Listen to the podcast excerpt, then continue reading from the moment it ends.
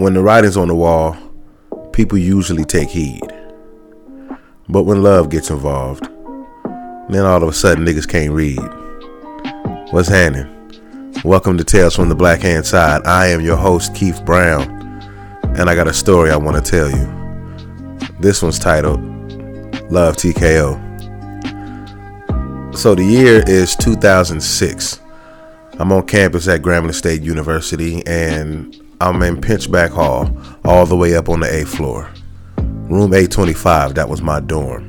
At the moment, I got my Bible draped across my chest and my phone up to my ear, having the most lovely sanctified cupcaking session with my girlfriend at the time. And that should tell you just about everything you need to know about who I was in the year 2006. Now, normally, when me and my baby get off the phone, we would say I love you and then eventually hang up and one of us would call right back just to say I love you and good night one more time, right?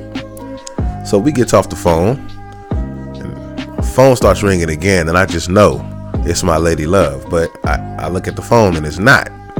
It's the homie Sean. So I answer the phone and said, Well, what's good, son? He said, Man, Lamel got jumped. I said, nigga, what? He said, yeah, man, nigga got jumped. We out in front of the police station trying to figure out what the fuck going on. I said, all right, nigga, I'm on my way. So I throw the hoodie on, throw some sweats on, flip flops, and I'm on my way downstairs. And I kind of already know what's happened, right?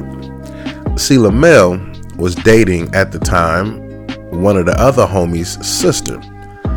And we've known for about a week that her baby daddy was headed to Grambling, right?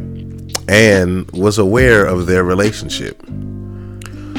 So I know my way to the police station quite well on account of the fact that if you ordered pizza on campus, you had to go pick it up at the police station. They wasn't delivering to dorms no more because well, I ain't gonna get into no family business about why, but that was just the case. Anyway, if memory serves me well, we was about six deep outside the police station. So I walk up. I said, man, what the fuck is going on, y'all? What happened on the mail? Niggas tell me, yeah, man, niggas ran down on him in his room. Roommate wasn't there. The words got exchanged. A scuffle ensued. And he got beat up pretty good. I said, them niggas? What you mean? Niggas tell me, yeah, it was the baby daddy and his cousin. He came down with him. Mind you, these niggas ain't locals. They're from New Jersey. They don't know their way around campus. So after a while, it got real quiet. And I asked the obvious question How did they know where Lamel stayed? Niggas looking around, kind of just, oh man, that's a good question. And I'm like, oh nigga, I know. So as the obvious dawns on everybody else, here come Lamel out the back. I'm looking into the eyes of a man who has probably been through a few things from Anchorage, Alaska, but he ain't never had his ass beat behind fucking with somebody else baby mama. So it's got this disheveled and confused look on his face. So I ask him, I say, bro, you good? So, uh, well, my, my head hurts a little bit and kind of shaking up. I said, uh, you be straight, bro. It happens to the best of us. That should have never happened to me, but hey, it happens to the best of us. So we standing out just cracking jokes. It's about 1230 and then out comes her. She walks up, hugs him. She's crying, super emotional. I'm so sorry this happened to you, and all this other bullshit. And as the tears roll down her face and she's super emotional, she's almost shaking at this point. And the only thing on my mind is the fact that she's having this kind of emotional response to setting my homeboy up to get jumped. Because nothing else makes sense than she told him where my nigga stayed. So that kind of did something to me about the way women operate. But we all walk back to the, you know our respective rooms and we go to his room first and look at the scene of the crime and it's blood all over the floor. Not a lot, just a few spots, but it's noticeable. Furniture thrown all over the place, so we clean it up, help my nigga put the pieces back together. So as I'm moving some stuff around, I noticed the switchblade that he's been annoyingly playing with for the past week in the calf. And just on account of the fact that we don't allow traumatic events to get in the way of a good joke, I looked at him and I says, "Well, nigga, I guess this shit didn't come in handy."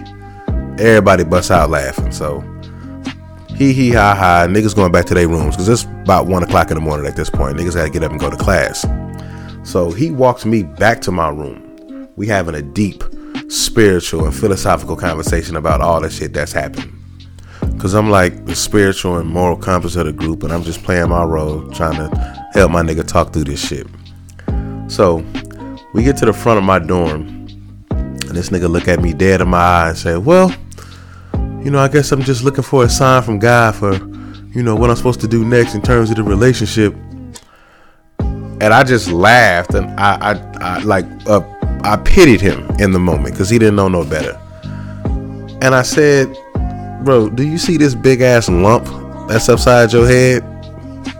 That's the sign from God. That the sign you've been looking for, there it is, right there. Okay, so please take heed.